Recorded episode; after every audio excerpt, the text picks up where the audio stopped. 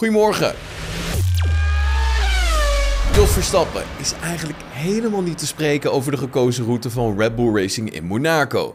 De vader van Max Verstappen hield een zure nasmaak over van het raceweekend en baalt dat het Sergio Perez en niet zijn zoon was die op het bovenste treedje stond in Monte Carlo. Daar waar Verstappen junior zelf wel vrede leek te hebben met de derde steek, is dat bij zijn vader wel anders. Hij vond namelijk de derde plek eh, heel teleurstellend en baalde van de race. Ook omdat de RB18 ja, te weinig grip had bij de vooras dit weekend, terwijl het in Monaco ook zo belangrijk is om snel te kunnen draaien. Jos denkt dat Red Bull te weinig had gedaan qua strategie voor de wereldkampioen.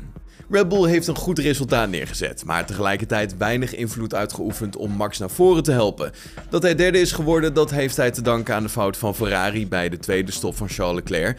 De kampioensleider, Max dus, is in die zin niet geholpen door de gekozen strategie. Het viel nu namelijk volledig de kant van Checo op en dat was voor mij teleurstellend en had ik het voor de kampioenschapsleider graag anders gezien. Perez won de race feitelijk door die vroege pitstop. Dat kan het team misschien nog uitleggen als een gok, maar ze hadden bij bijvoorbeeld Gasly al gezien dat de intermediates op dat moment de beste optie waren. Ik had graag gezien dat ze voor Max waren gegaan, maar ik ben natuurlijk niet helemaal objectief. Ik denk dat hier 10 punten van Max zijn weggegooid. Zeker met die twee uitvalbeurten die we hebben gehad, hebben we ieder puntje hard nodig. Vergeet niet dat Ferrari op dit moment wel een betere auto heeft, zeker in de kwalificatie. Ik gun Checo de zegen los van dit alles. Winnen in Monaco is natuurlijk wel iets speciaals. Zo sluit hij af met toch een positieve noot. Dan gaan we door naar nog meer kritiek, want de eigenaren van de Formule 1 zouden zeer ontevreden zijn met de koers die de FIA momenteel inzet.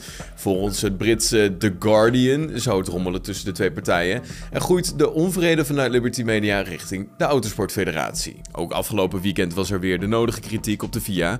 Ditmaal was het de wedstrijdleiding die volgens verschillende coureurs erg voorzichtig te werk ging in Monaco. Goed, niet alleen het verloop van afgelopen weekend is een doorn in het oog van de eigenaren van de sport. Het rapport over de gebeurtenissen in Abu Dhabi liet te wensen over, maar ook de keuzes rondom de raketaanval in Jeddah schoten in het verkeerde keelgat en de recente verscherpte maatregelen rondom de sieraden. Ja, het zijn allemaal producten van het nieuwe beleid. Ben Soliem heeft sinds zijn intrede vooral de handhaving van de regels ter harte genomen. Het kan rekenen op veel kritiek vanuit de eigenaren van de Formule 1, die zouden bang zijn dat de verscherpte maatregelen en de kritiek op de VIA de groei van de sport in de weg zouden zitten. Zo maakt de Britse krant op. Niet alleen de eigenaren maken zich zorgen, ook de teams ja, tasten toch wel vaak in het onbegrip over de houding van de Autosportfederatie. De harde hand van Sullivan wordt aangewezen als de grootste boosdoener. Zo zou de Arabier te veel zijn eigen stempel willen drukken op de sport. In december vertelde hij bijvoorbeeld nog dat er geen vergiffenis zou zijn voor de afwezigheid van Hamilton bij het Via Gala, maar achteraf bleek dat weer snel gesust te zijn. Sullivan zou zich ook hebben verzet tegen de uitbreiding van het aantal sprintraces. De Formule 1 en de teams hadden in principe een akkoord om het aantal te verhogen naar 6, maar de FIA sprong ertussen.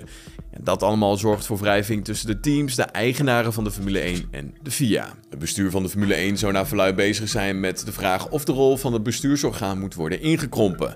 De beleidsbepalers vinden de harde houding van de FIA een onnodige afleiding en stellen dat de Internationale Autosportfederatie zich ervan bewust moet zijn dat het bijna volledig afhankelijk is van de inkomsten die het van de Formule 1 ontvangt. En de Consumentenbond wil dat streamingsdienst Viaplay met een compensatie voor haar klanten komt vanwege de slechte beeldkwaliteit tijdens het uitzenden van de Formule 1. Het platform heeft een week de tijd gekregen om te reageren. Viaplay heeft sinds dit jaar de uitzendrechten van de Formule 1 overgenomen van Ziggo Sport en sinds het uitzenddebuut tijdens de testdagen in Bahrein regent het klachten.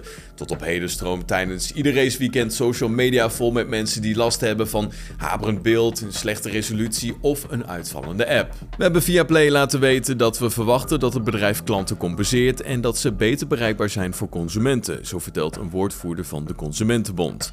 We willen binnen een week van Viaplay horen wat ze gaan doen. Zo leest het op de website van BNNVARA. Dat was hem dan het nieuws van vandaag. Heb je genoten van deze aflevering? Laat van je horen op onze Apple Podcast pagina of volg ons op Spotify. Zie ik je morgen weer. Tot dan. Hoi.